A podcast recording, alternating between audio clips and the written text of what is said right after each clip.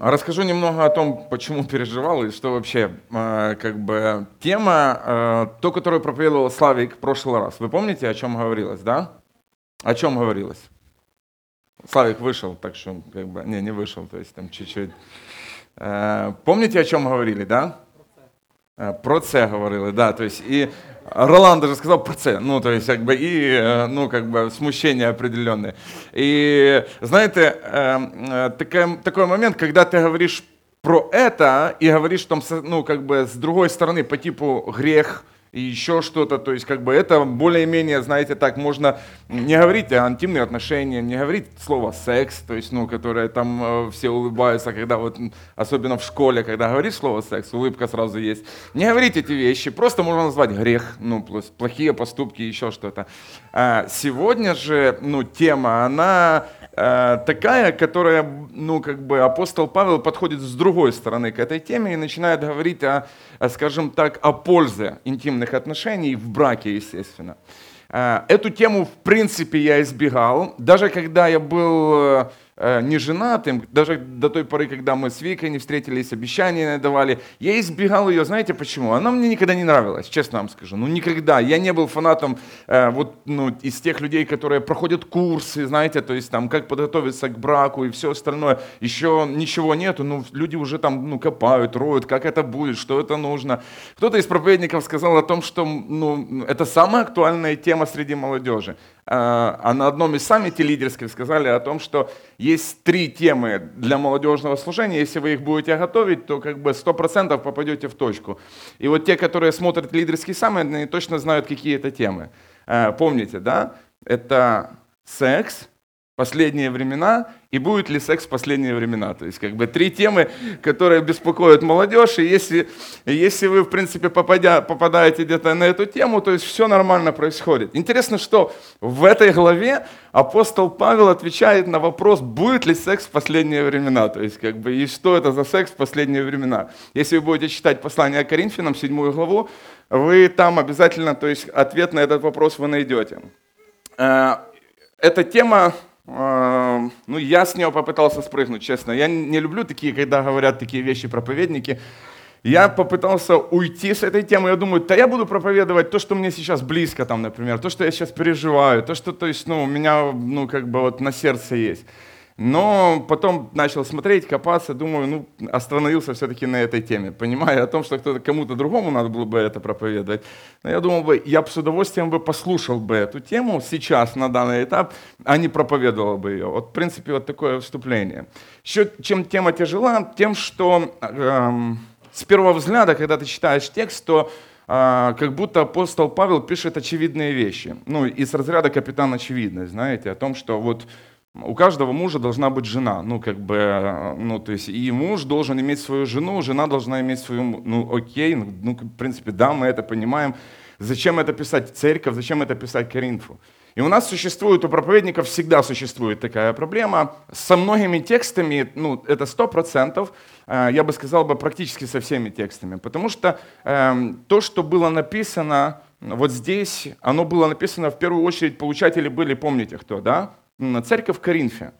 И поэтому у нас есть проблема какая? Нам нужно разобраться, что этот текст значил тогда и в то время, и для того, чтобы взять какие-то истины, вневременные истины называется, для того, чтобы мы могли применять сегодня и сейчас в нашем, принципе, э, в нашем обществе, в наших семьях.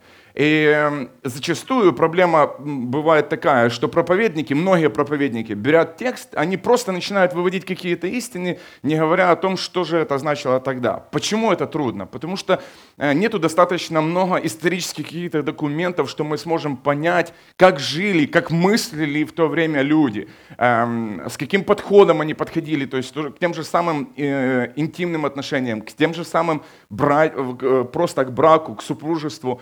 А, вообще какое мировоззрение было относительно женщин, относительно мужчин. И вот этот текст, он на самом деле обусловлен именно этими вещами. Поэтому мы посмотрим, а, моя проповедь будет примерно такая, что мы будем смотреть с вами то, что значило этот текст, в каком обществе жили коринфянские верующие, что этот текст значил тогда, и попытаемся взять определенные истины на сегодня. Итак, а, седьмая глава – это такой, знаете, рубеж уже – в, в послании к Коринфянам. Почему? Потому что до этого момента, до 7 главы, апостол Павел отвечал, э, скорее всего, э, наставлял верующих в Коринфе, скорее всего, из слухов, которые ему донесли, из того, что ему сказали хлоины, домашние хлоины, из того, что он знал сам до этого момента. Потом он начинает, с 7 главы, он начинает отвечать на вопросы э, коринфянских верующих, и потом он будет переходить, то есть еще к некоторым темам. Интересно то, что вопросы, которые задавали э, коринфянские верующие, они задавали, знаете, такие Э, практическо и богословские вопросы. Ну, например, сегодняшний у наш вопрос, он говорит, а о чем вы писали мне? Да, как бы, это означает о том, что коринфянские верующие написали письмо для Павла, и э, люди принесли это письмо, и он начинает отвечать на эти вопросы, которые задавали коринфянские верующие. Вопросы были такие. Первые о том, некоторые задавали о том, что же ну там, какая проблема относительно духовных даров, а что такое иные языки, а какой дар лучше всего в церкви, кто-то задавал такие вопросы.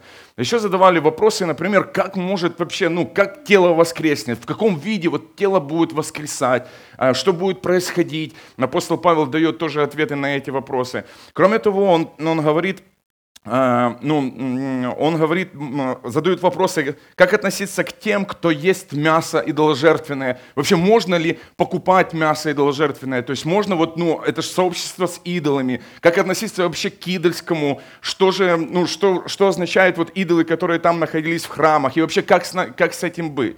Ну и, и кроме того, были вопросы брака и вопросы э, интимных отношений.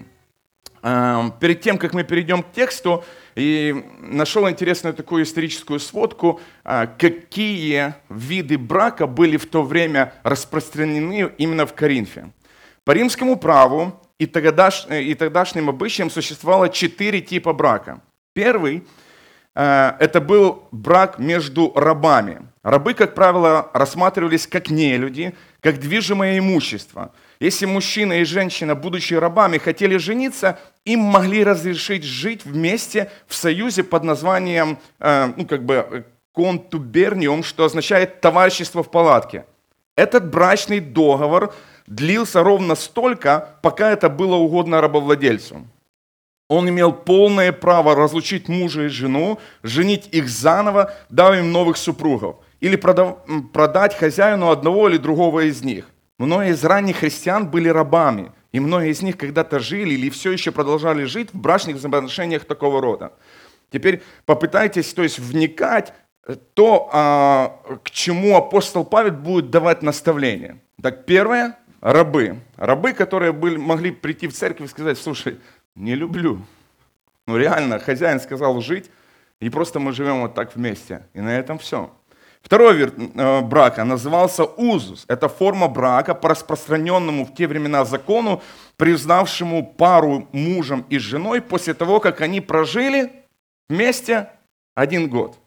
То есть ребята сходились, это такой некий гражданский брак, они жили один год, и их признавали о том, что это муж и жена. Второй вид брака. Третий тип брака назывался комптиоинманум, когда отец продавал будущему зятю свою дочь. То есть были определенные какие-то моменты, и нужно было просто о том, что вот понравился кто-то, договорился с отцом, и на этом то есть можно уже жить вместе. Четвертый тип брака гораздо более возвышенный и благородный. Он назывался конферентио, по этому типу женились в те годы знать. Те, кто принадлежал к классу патрициев. Современная христианская брачная церемония основывается именно на этом типе брака. Послушайте внимательно. Может быть, и вы женились именно по такому, то есть, ну, как бы по такому типу. Э, этот тип бракосочетания был воспринят римской католической церковью и через некоторое время использован с определенными христианскими видоизменениями, а затем перешел и в протестантизм с небольшими модификациями в процессе реформации. Первоначально для этой церемонии были характерны такие элементы. В подготовке свадьбы участвовали обе семьи. Невесту сопровождала, когда она шла к алтарю определенному, мать семейства, не отец, а мать семейства, жениха, назначенный для этого цели мужчина, дружок. Жених и невеста обменивались обетами, передавали друг другу кольца, которые надевали на третий палец левой руки. А почему надевали на третий палец левой руки? Потому что кто-то а, а, разрубил тело, и он сказал о том, что с третьего пальца левой руки идет нерв прямо к сердцу. И если его окольцевать, то мужчина, в принципе, будет, ну, как бы, или женщина, то есть просто будут верны друг другу. На самом деле это не так, потому что в то время развод, это было просто-напросто, э, ну, как бы, повсеместно и везде. Итак, они надевали э, кольца, невеста носила фату, ей дарили особый букет из цветов, пекли свадебный пирог. Я удивился, знаете, из чего? Из того, что просто-напросто ну, церковь взяла эту церемонию, которая была в то время, и теперь они не произносили, то есть каким-то богам обеты перед друг другом. Это все делалось, ну, то есть перед, перед Иисусом Христом. Э, кто из вас, то есть по подобной церемонии, то есть женился? Все практически, да, как бы. Я, я сам ну, удивился, был в шоке после этого. В ранней церкви были верующие, которые жили вместе когда-то и все еще продолжали жить вместе на основании четырех типов брачных отношений. Были те, которые пережили множество браков и разводов. И не только, и не только это. У многих верующих возникло представление о том, чтобы быть одиноким и жить одним, воздерживаться от брачных отношений – это более духовно, чем жениться. Такие христиане полностью избегали брака. Ситуация была трудна, трудной э, для духовно зрелых христиан, а незрелые коринфяне она подавно ставила в тупик.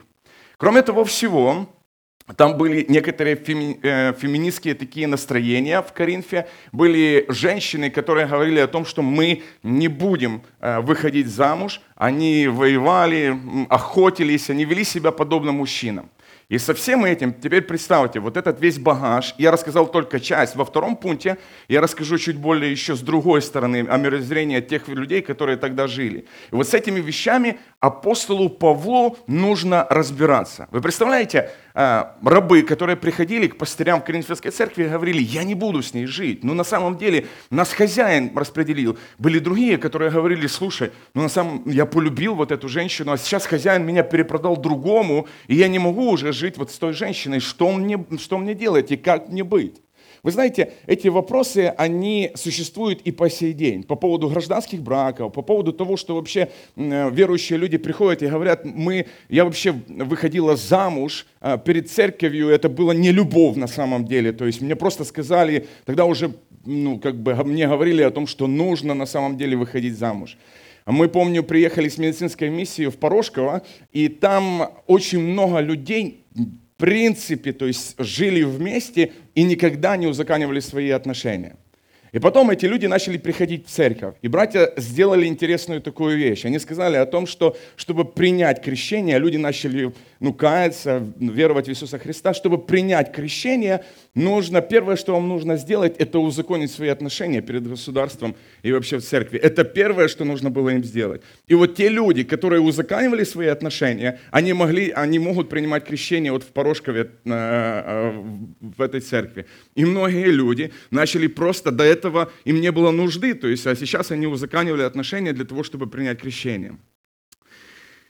Понимая все эти вещи, апостол, апостолу Павлу задают такие вопросы. И вот вся седьмая глава, она посвящена тому, что апостол Павел с такой простотой, прямотой разбирается в этих всех отношениях, в этих всех сетях, которые были построены тогда в том, в том моменте. Он говорит о браке, он говорит о безбрачии, он говорит о разводе, он говорит о тех людях, которые частично семьи, которые, у которых э, одна половина является, то есть верующей, другая половина является неверующей. Тогда мужья, кстати, очень сильно протестовали, потому что историки говорили, что э, э, мужья протестовали против того, что их жены, христианки, целуют цепи мучеников, рабов, тех, которые шли на казни, кормят их, поют и отдают, то есть очень многое из семьи для этих людей, которые уверовали во Христа и которые идут на мученичество. И вот эти вот все э, моменты, которые были в то время, некоторые говорили, слушай, то во всем этом не нужно разбираться. Это не моя любимая жена. У меня есть потребность в сексуальных отношениях, в интимных отношениях. Я имею право ее восполнить, и поэтому я буду ходить к блуднице. А, был тот в церкви, в которой в пятом разделе написано о том, что он жил вообще с мачехой своей. То есть и при всем при этом вот, вот такой контекст, вот такая каша, которая была намешана именно в той церкви. Мы переходим к нашему тексту. Давайте вместе откроем первое послание к Коринфянам, седьмой, седьмую главу, и прочитаем с первого по седьмого э, стиха. Первое послание к Коринфянам, седьмая глава, с первого по седьмой стих. «А о чем вы писали ко мне, то хорошо человеку не касаться женщины, но во избежание блуда каждый имей свою жену, и каждая имей своего мужа, Муж, оказывая жене должное благорасположение, подобно и жена мужу. Жена не властна над своим телом, но муж, равно и муж, не власти над своим телом, но жена. Не уклоняйтесь друг от друга, разве по согласию, на время для упражнения в посте и молитве, а потом опять будьте вместе, чтобы не искушал вас сатана невоздержанием вашим. Впрочем, это сказано мною как позволение, а не как повеление – ибо желаю, чтобы все люди были как я, но каждый имеет свое дарование от Бога, каждый имеет свое дарование от Бога. Один так, другой иначе. Хорошо человеку не касаться женщины. А, я, ну, как бы даже проповеди слышал на этот стих, и именно то, что именно апостол Павел заявляет о том, что хорошо человеку не касаться женщины. А, начиная исследовать, я увидел некоторые исследования, которые мне больше всего понравились, честно вам скажу. О том, что Павел отвечает на вопрос коринфян, которые задавали ему. И они говорили подобным образом. Это не Павлово утверждение о том, что хорошо человеку не касаться женщины, потому что он после этого начинает учить о браке, о интимных отношениях. И таким образом, как будто казалось бы о том, что апостол Павел говорит, слушай, лучше не прикасаться, то есть, ну, вообще вот к этим существам, которые называются женщины. На самом деле это звучало бы так примерно. От, относительно того, что писали вы мне, что хорошо человеку не касаться женщины. Вот это маленькое такое, ну, то есть, ну, как бы слово, оно меняет практически весь текст. Мы, к сожалению, в то время не было кавычек, не было прямой речи, и мы не знаем о том, что на самом деле является ли этот текст таким. Но многие исследователи, исследователи полагают, скорее всего, что этот текст именно так и должен звучать. Относительно того, что вы писали мне, что хорошо человеку не касаться женщины то я говорю вам. Он говорит, но вот это слово, которое стоит в начале, оно показывает о том, что, скорее всего, апостол Павел противоставляет вот эту мысль, которую он будет говорить дальше, вот словам коринфянским верующим. Он говорит, но во избежание блуда каждый имеет свою жену, и каждый имеет своего мужа. Моя проповедь сегодня о трех вещах. Первое – это то, что посмотреть на интимные отношения и на брак как на защиту каждого из нас, верующего человека, от нападков сатаны, от искушения, которые приходят к нам в этой сфере. Итак, первое, сексуальные отношения и брак – это как защита. Второе, интимность и, и брак – это как христианский долг, или просто по-другому назову, кому принадлежит власть в браке, потому что всегда мы слышим такое, что мужчина – это голова, но женщина что? Шея. Куда, то есть шея повернет, туда и голова смотрит, в принципе. И вот такое, то есть борьба полов в определенном моменте. Апостол Павел поставил точки над «и» очень быстро и очень хорошо вообще в этом разделе. И на третьем мы посмотрим о том, что брак и интимность являются подарком от Бога, и безбрачие также, об этом мы чуть-чуть затронем. Итак, первое наставление, которое давалось, давалось, выступало в шестой главе, выступало против тех, которые использовали женщин в качестве объектов для своего удовольствия. Все это было следствием определенной греческой философии. Тогда философы говорили о том, что были такие люди, которые говорили о том, что вот э, на самом деле тело – это материя, материя – это зло. У меня есть дух, и дух на самом деле – это от Бога. Вот такие люди приходили в церковь, они видели что-то подобное в церкви, о том, что некоторые говорили, что плоть это зло, а, а вот дух это хорошо. И они продолжали верить так, как веровали другие, то есть философы, но при всем при этом они посыпали вот это вот философское такое утверждение еще неправильным учением о благодати. Вот такие люди говорили о том, что чем больше греха я совершаю своим телом, тем больше я показываю того, что я уповаю на благодать Божию вместо собственной праведности. Другими словами, чем больше человек грешил, некоторые люди такие были телом, тем больше он был святым в своем духе.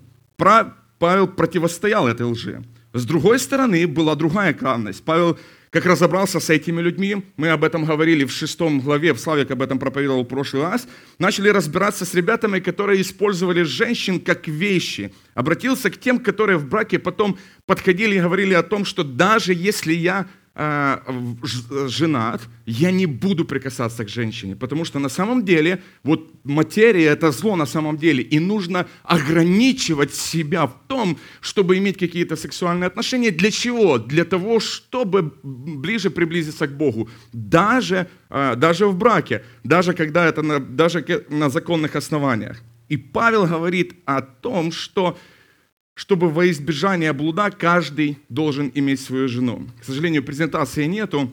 Я хотел бы, чтобы вы обратили внимание на второй и на пятый стих. Но во избежание блуда каждый имеет свою жену, и каждая имеет своего мужа. И в пятом тексте. Не уклоняйтесь друг от друга, разве по согласию на время для упражнения в посте и в молитве, а потом опять будьте вместе, чтобы не искушал вас сатана невоздержанием вашим. Апостол говорит, что супруги должны предлагать себя другому именно на таком моменте, чтобы соблазн греховного желания был настолько ослабен, чтобы глаза партнера твоего или супруга или супруги были такими, чтобы они не блуждали, знаете, в других местах. Тяжело, короче, такие вещи, то есть немного говорить, но все-таки подумайте об этом. А, Джон Пайпер говорит о трех вещах. Он говорит о том, что сексуальные отношения в браке должны быть отрегулированы такими тремя вещами. На самом деле сказал, что очень много такого, но первое он сказал о том, что это частота интимных отношений в браке.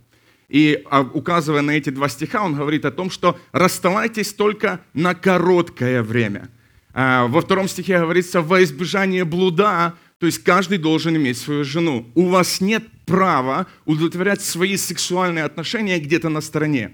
Вообще вот эти два стиха, они учат на самом деле многому. Во-первых, они учат о том, что сексуальные отношения до брака невозможны, потому что человек должен иметь эти интимные отношения только в браке. Они учат о том, что в браке могут быть только два человека, мужчина и женщина. Другого, никакого пола нету, нету никакого других каких-то отношений, которые только могут быть. Нету даже того, чтобы мужчина может удовлетворять себя, извините за такую прямоту, самостоятельно. Говорится о том, что есть только одни правильные отношения перед Богом, это о том, чтобы э, они имели друг друга в, в этих отношениях. И дальше говорится о том, что чтобы эти сексуальные отношения были такими, чтобы сатана не использовал ваши желания так, чтобы вы хотели и бежали к чему-то другому. Пайпер сказал три вещи. Первое – частота интимных отношений. Второе – привлекательность ваша для мужа и вас для жены. И третье, он сказал, ваши внутренние взаимоотношения. Итак, частота, об этом мы сказали. Я когда-то слышал, знаете, что есть семьи, встречаюсь вот с молодежью особенно, и вот там, ну, как бы много вопросов есть, особенно те, там, где в этот, э, эти темы в церкви вообще практически не поднимались. И некоторые даже шутят о том, что их жены терроризируют дома сексуальными отношениями. Ну что имеется в виду? Провинился, до свидания, то есть спишь в другой комнате. Если что-то не так, ты спишь в другой комнате. Эм, и на самом деле это есть сегодня в христианских браках так. Кто-то рассказывал интересную притчу, говорит о том, что муж жену будет ночью, дает анальгин и воду. Это говорит, зачем? Говорит, значит, голова не болит. Значит, голова не болит. А, и апостол простыми вещами говорит. Он очень просто и очень прямо сказал. У вас должно быть ровно столько сексуальных отношений, чтобы вашему партнеру не питаться в столовках. Один молодой человек рассказывал о том, что я буду дома кушать, если я дома буду кушать, я не буду бегать по столовкам. Если дома в этом плане, в сексуальные отношения, все нормально, и у вас есть та частота, о которой говорит апостол Павел, я не знаю, сколько это для вашей семьи, я не могу, то есть, выделить число, еще что-то сказать. У вас должна быть определенная договоренность, об этом будет говориться во втором пункте. Второе, чем пренебрегают ну, верующие, это привлекательность для своего мужа и для жены. У нас даже, знаете, среди братьев иногда есть такие приколы о том, что видим молодого человека, который, то есть, ну, не женат, он занимается спортом э, на турниках, и ему говорят о том, что, ну да, тебе еще надо. Ну, то есть, как бы, а мне уже все, на этом как бы прекратилось. Вот только под венец я ступил, и, и больше ничего мне не надо. То же самое и как бы с девушками, то есть с женами. Бывает такое о том, что ну, как бы заботились о привлекательности, плюс всему до, до брака, а в браке, то есть, ну, как бы ничего уже не нужно, абсолютно ничего не нужно. Пайпер говорит о том, что физическая привлекательность не есть чем-то сама по себе плохи, плохо, но строить только на этом брак было бы глупо. Но, к сожалению, очень много людей, которые вступают в брак, они не заботятся о том, чтобы быть привлекательными для своего партнера. Они готовы быть привлекательными для всего мира, но не только для своего мужа. В конце концов, мне уже все равно, мне уже не надо, а вот всем остальным еще надо. И Пайпер говорит, будьте интересны для своего мужа и жены. Ищите общие темы для разговоров. Он говорит о привлекательности не просто как о вещи, которая внешняя привлекательность. Он говорит о том, что сюда можно включить и галантность, благодарность, любезность мужей – это все, говорит, будет влиять на ваши сексуальные отношения. И третье, что он сказал, дружите со своим мужем или женой. Для того, чтобы ваши интимные отношения были яркими, в наслаждении, законно правильными перед Богом, дружите со своей женой и со своим мужем. Если есть гнев или раздражение, обида или горечь, мы обычно не прикасаемся к друг другу, не говоря уже об объятиях. Тот же Пайпер говорит о том, что э, проводилось определенное исследование среди мужей христиан, которые имели сексуальные отношения со своей женой, но будучи с ними, э, ну скажем так, э, в ссоре. И они говорили о том, что они не, испы- не испытывали близость, это были просто интимные отношения и больше ничего.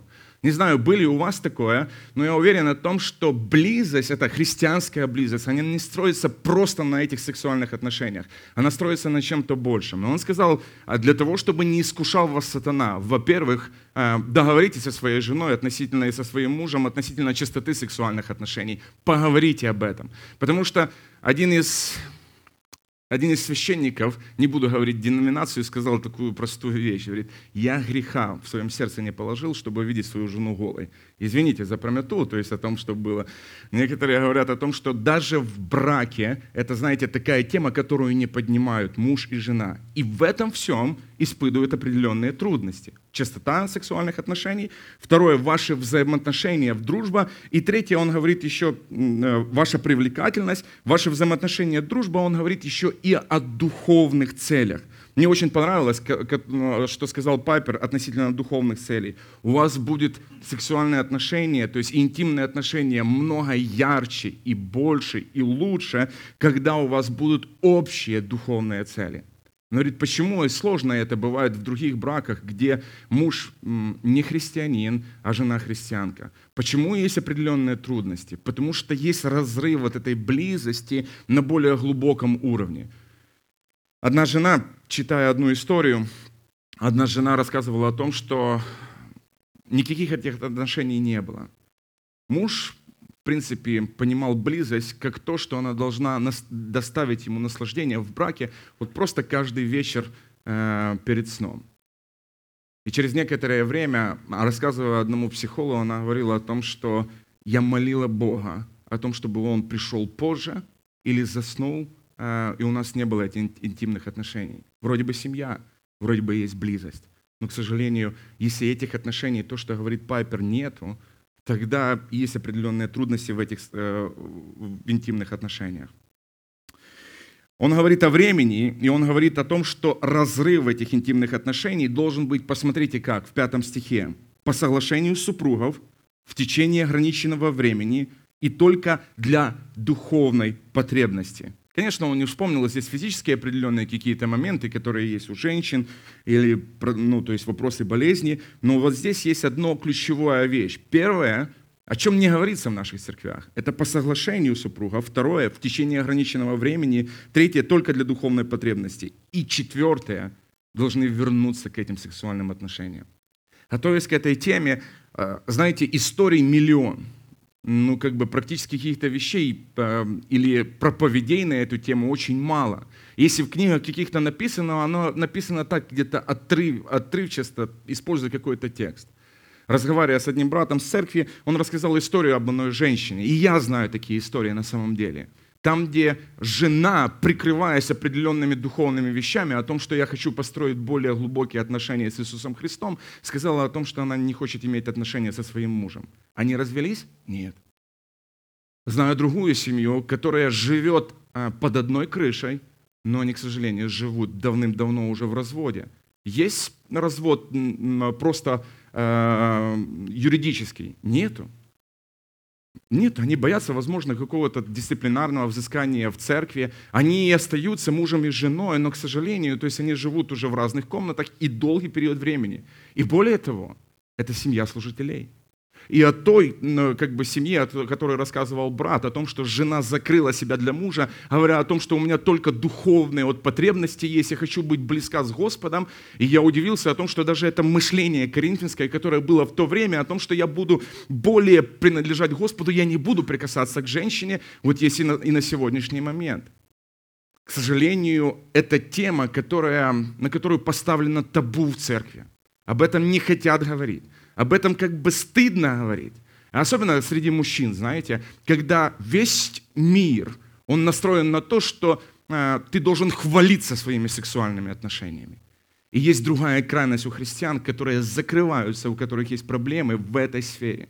Начинается с этой сферы, но они потом вылазят на самом деле больше и больше. Естественно, о том, что эта сфера, она на самом деле просто показывает то, что есть в сердце. То, что показывает ваше сердце и ваше отношение к вашему мужу или к вашей жене. Она вскрывает вас.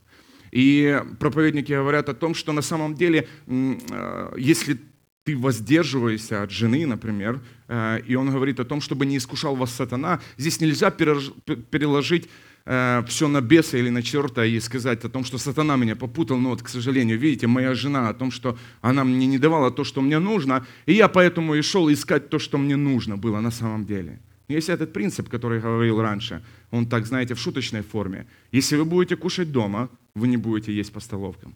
Если вы будете кушать дома, вы не будете есть по столовкам. Итак, апостол Павел первое, что сказал. Во избежание блуда, для того, чтобы не ходить по блудницам, не возвращаться к тому, что было раньше в вашей жизни, каждый должен иметь свою жену и каждая э, иметь своего мужа. В пятом стихе. Нам нужно не уклоняться друг от друга, разве по согласию на время для упражнения в посте и в молитве, а потом опять быть вместе. Для чего? Чтобы не искушал вас сатана невоздержанием вашим. Второй интересный текст, который здесь говорится, э, мы поговорим о том же, кому же принадлежит власть в браке. Третий и четвертый стих. «Муж, оказывая жене должное благорасположение, подобно и жена мужу. Жена не властна над своим телом, но муж, равно и муж не властен над своим телом, но жена».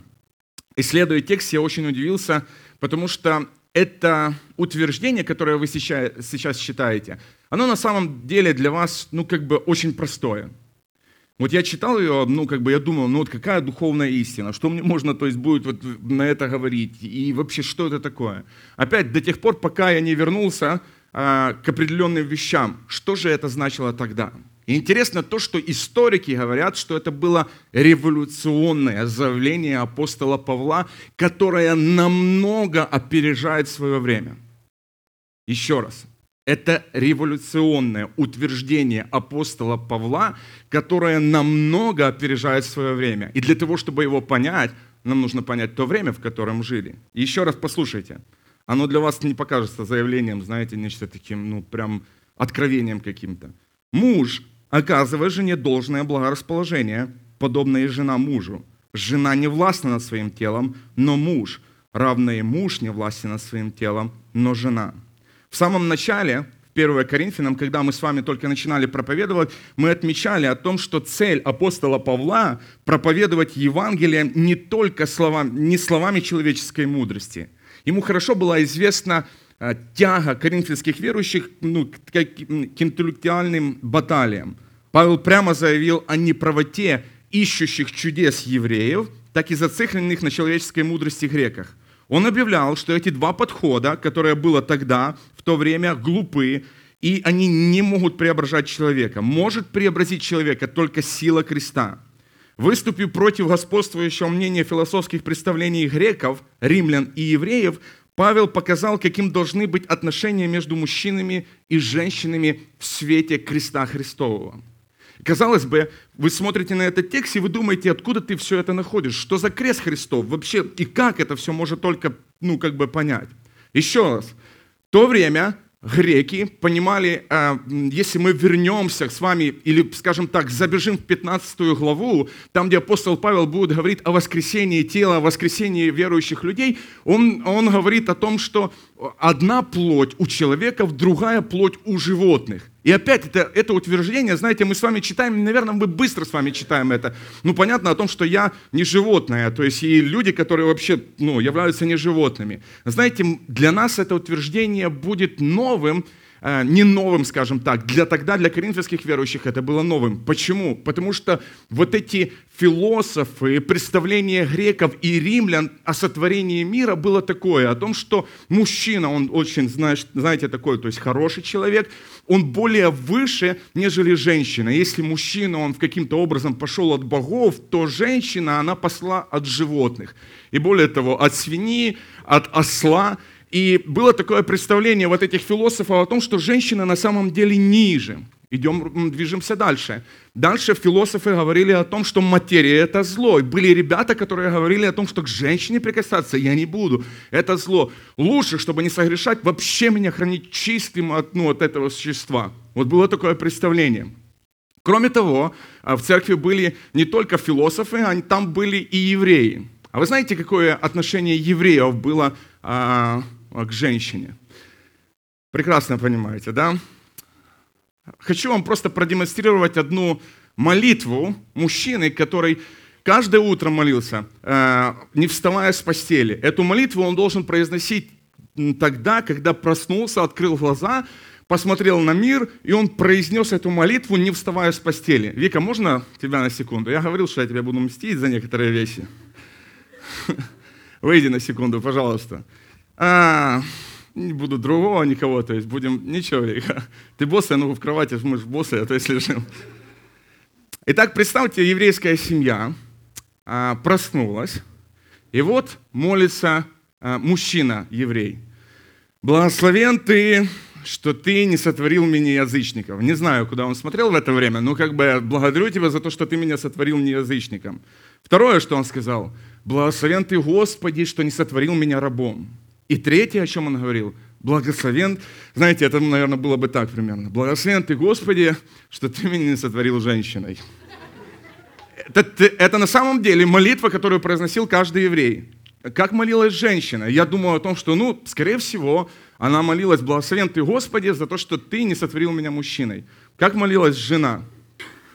Преклоняюсь пред Тобой, Всевышний, правитель мира, что сделал меня в соответствии с волей Твоей. Все очень просто. Спасибо большое, Вика, садись. Еврей, спасибо за то, что я не женщина. Женщина, благодарю за то, что я сотворена так, как ты захотел. Итак, вот эта каша с мировоззрением. И эта молитва, она не была в самом начале. Эта молитва у евреев была только э, с, с времен второго храма. Э, представляете себе, попробуйте так, мужья, чтобы вы молились каждый, каждое утро дома.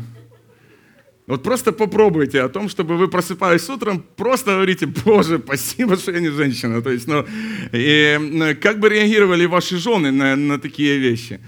Я бы интересно посмотрел. Ну, для меня бы, наверное, точно выселили, выселили бы с кровати, это сто процентов. То есть два утра, и на третье, то есть сказали бы до, до свидания. Итак, представьте себе, вот то, что я вам набрал, еще раз – Э, тело зло, женщина зло, можно к ней плохо относиться. Женщина вещь, это думали коринфяне, могу использовать как угодно. После того евреи в церкви, которые находились, женщина чуть-чуть ниже, э, греки, которые говорили, скорее всего, женщина, ну вот как бы не такая, как, э, как я, не сотворена, она чуть ниже классом. То, что делает апостол Павел в этом тексте. Муж, оказывая жене должное благорасположение. А, эти думали, должное расположение. Ну, скорее всего, ты вот там, а, ценность твоя только в том, чтобы рожать детей и заботиться по кухне и больше ничего. Жена не властна над своим телом, но муж. Равно муж не властен над своим телом, но жена.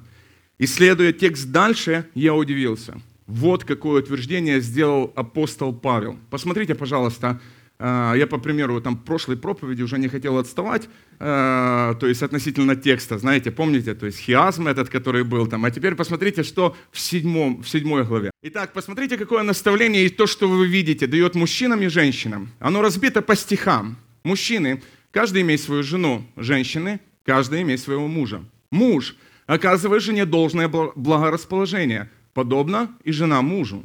Жена не властна над своим телом, но муж. Равно и муж не властен над своим телом, но жена. Не уклоняйтесь друг от друга, разве по согласию на время для упражнения в посте и в молитве, а потом опять будьте вместе, чтобы не искушал вас сатана невоздержанием вашим. Одиннадцатый текст. «И мужа не оставлять жены своей». Десятый. «Жене не разводиться с мужем». Двенадцатый. Если какой брат имеет жену неверующую, и она согласна жить с ним, то он не, не должен оставлять ее. Тринадцатый э, также. И жене, которая имеет мужа неверующего, и он согласен жить с ней, не должна оставлять его. Ибо неверующий муж освящается женой верующей, и жена неверующая освящается мужем верующим. Если же неверующий хочет развестись, пусть разводится брат или сестра в таких случаях, не связаны, к миру призвал вас Господь. 16 текст. «Или ты, муж, почему же знаешь, не спасешь жены?» 16 э, текст также для жены. «Почему же ты знаешь, жена, не спасешь ли мужа?» 32 текст. «Не женатый заботится о Господнем, как угодить Господу, а женатый заботится о мирском, как угодить жене». 34 текст. «Незамужняя заботится о Господнем, как угодить Господу, чтобы быть святою и телом и духом, а замужняя заботится о мирском, как угодить мужу». Как вы думаете, а? что этим текстом показывает апостол Павел? равенство. Равенство, а знаете где? Только у креста. Равенство у креста. Нету язычника, нету еврея. Помните? Галатам 3.28. Нету кого еще? Мужского пола, ни женского. А все что? А все, еще раз, нет уже иудея и язычника, нету раба ни свободного, нет мужского пола ни женского, ибо все вы одно во Христе Иисусе. Для меня, когда читая это и понимание то, что это значило в то время, вот почему они говорят о том, что это опережало время намного, намного годов вперед. Вот почему заявление апостола Павла, что власть принадлежит, э, власть над вашим телом принадлежит вашему мужу, а над вами вашему, э, запутался немного, жена не властна над своим телом, но муж, равно и муж не властен над своим телом. Интересно то, что сексуальные отношения в браке должны быть еще одним выражением двух величайших заповедей – мы не сможем получать наслаждение от близости тогда, когда на Божие место мы ставим себя и свое удовольствие, когда мы считаем себя выше нашей жены или нашего мужа, и не считаемся со своим супругом, считая собственные интересы превыше всего и пользуясь телом другого человека для личного удовольствия. Тут задавали вопросы еще, то есть ко всему этому, о том, что ну что же можно в браке, что нельзя в браке. Вы знаете, этот текст, он точно также выражается, что можно в интимных отношениях в браке, что нельзя. Вот что сказал один из проповедников. Текст учит нас тому, что оба супруга хотят доставить удовольствие друг другу, в то же время не заставляя другого делать то, что он не хочет. Жена желает угодить мужу и желает дать, что он хочет – Муж же хочет угодить жене, и поэтому не требует от нее того, что она не хочет. Таким же образом муж угождает жене и желает делать то, что она хочет. Жена хочет угодить мужу, и поэтому не требует от него то, что он не хочет. Фактически некая такая взаимность и договоренность. Евангелие Христова в то время, почему было революционным? Оно сделало равенством между рабом и свободным, язычником и евреем, между женщиной и мужчиной, показывая достоинство всех. Знаете где? Перед Христом. Я уже об этом говорил в проповеди когда-то. Ровная земля перед Христом. Нету кого-то выше, кого-то ниже там. Нету мужского, ни женского пола. И последнее. о чем говорит здесь апостол Павел. Впрочем, это сказано мною как позволение, а не как повеление. Ибо желаю, чтобы все люди были, как и я. Но каждый имеет свое дарование от Бога, один так, другой иначе.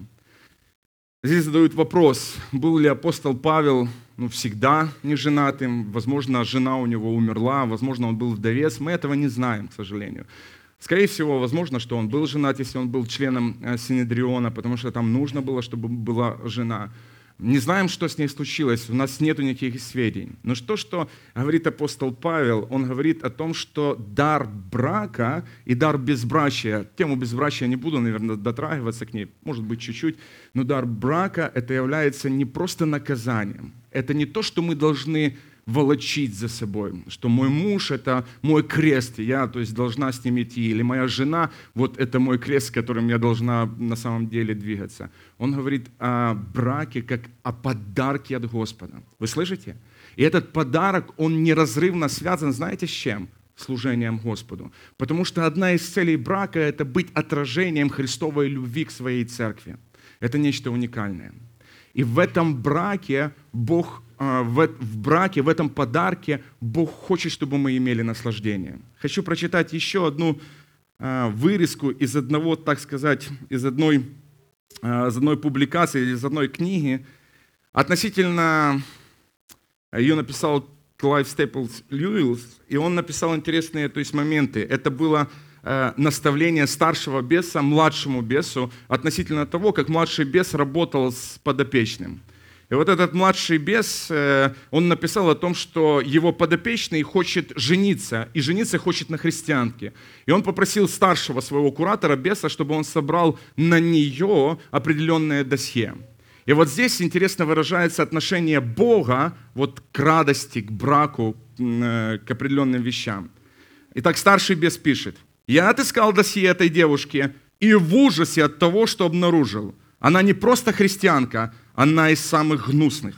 Отвратительная, подлая, глупого, глупо-улыбчивая, скромная, молчаливая, тихая, как мышка, ничтожная, как мокрая курица, девственная, ист, истинное дитя. Какая гадость! Мне просто тошнит. Ее досье читать просто противно. С ума сойти, до чего мир испортился. В прежние времена мы послали бы такую бы на арену, на растерзание зверям.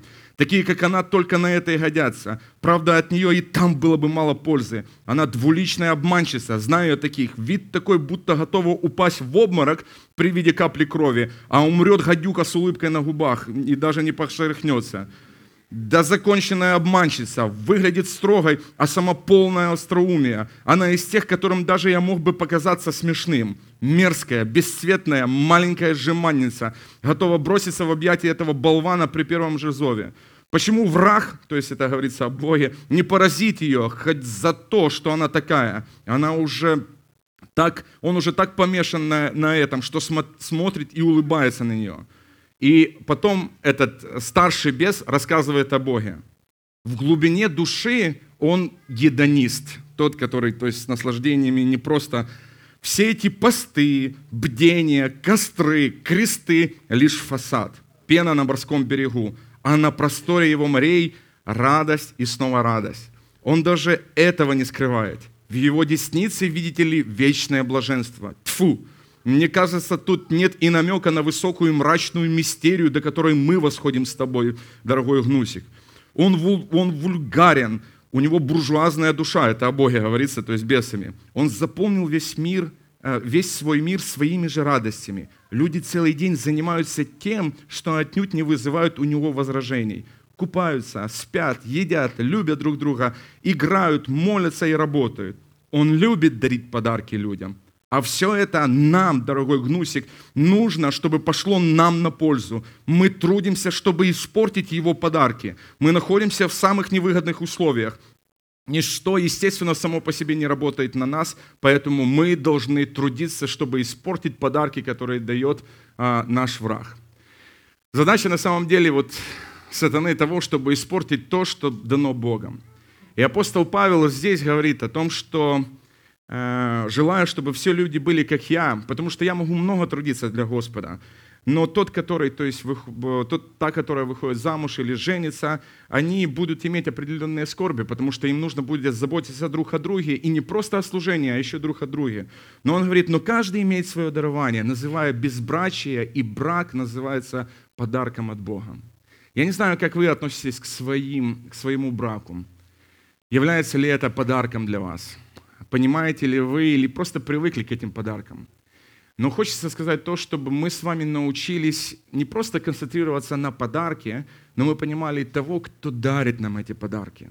Потому что в его руке на самом деле вот это блаженство и счастье. Я думаю, что э, по этому тексту на группах вы можете задать своим служителям еще много э, вопросов. Там очень много ответов на самом деле. Но то, что хотел вам сказать, что интимные отношения в браке, это является подарком от Господа и защитой от искушения сатаны. А, У нас есть определенная взаимосвязь друг между другом в браке. И перед крестом, для креста, для Иисуса Христа мы равны. Поэтому ищем взаимного уважения друг к другу в интимных отношениях и не только. И помните о том, что Бог дал вам радость этих отношений. И, к сожалению, она не навечно. Или, может быть, к счастью.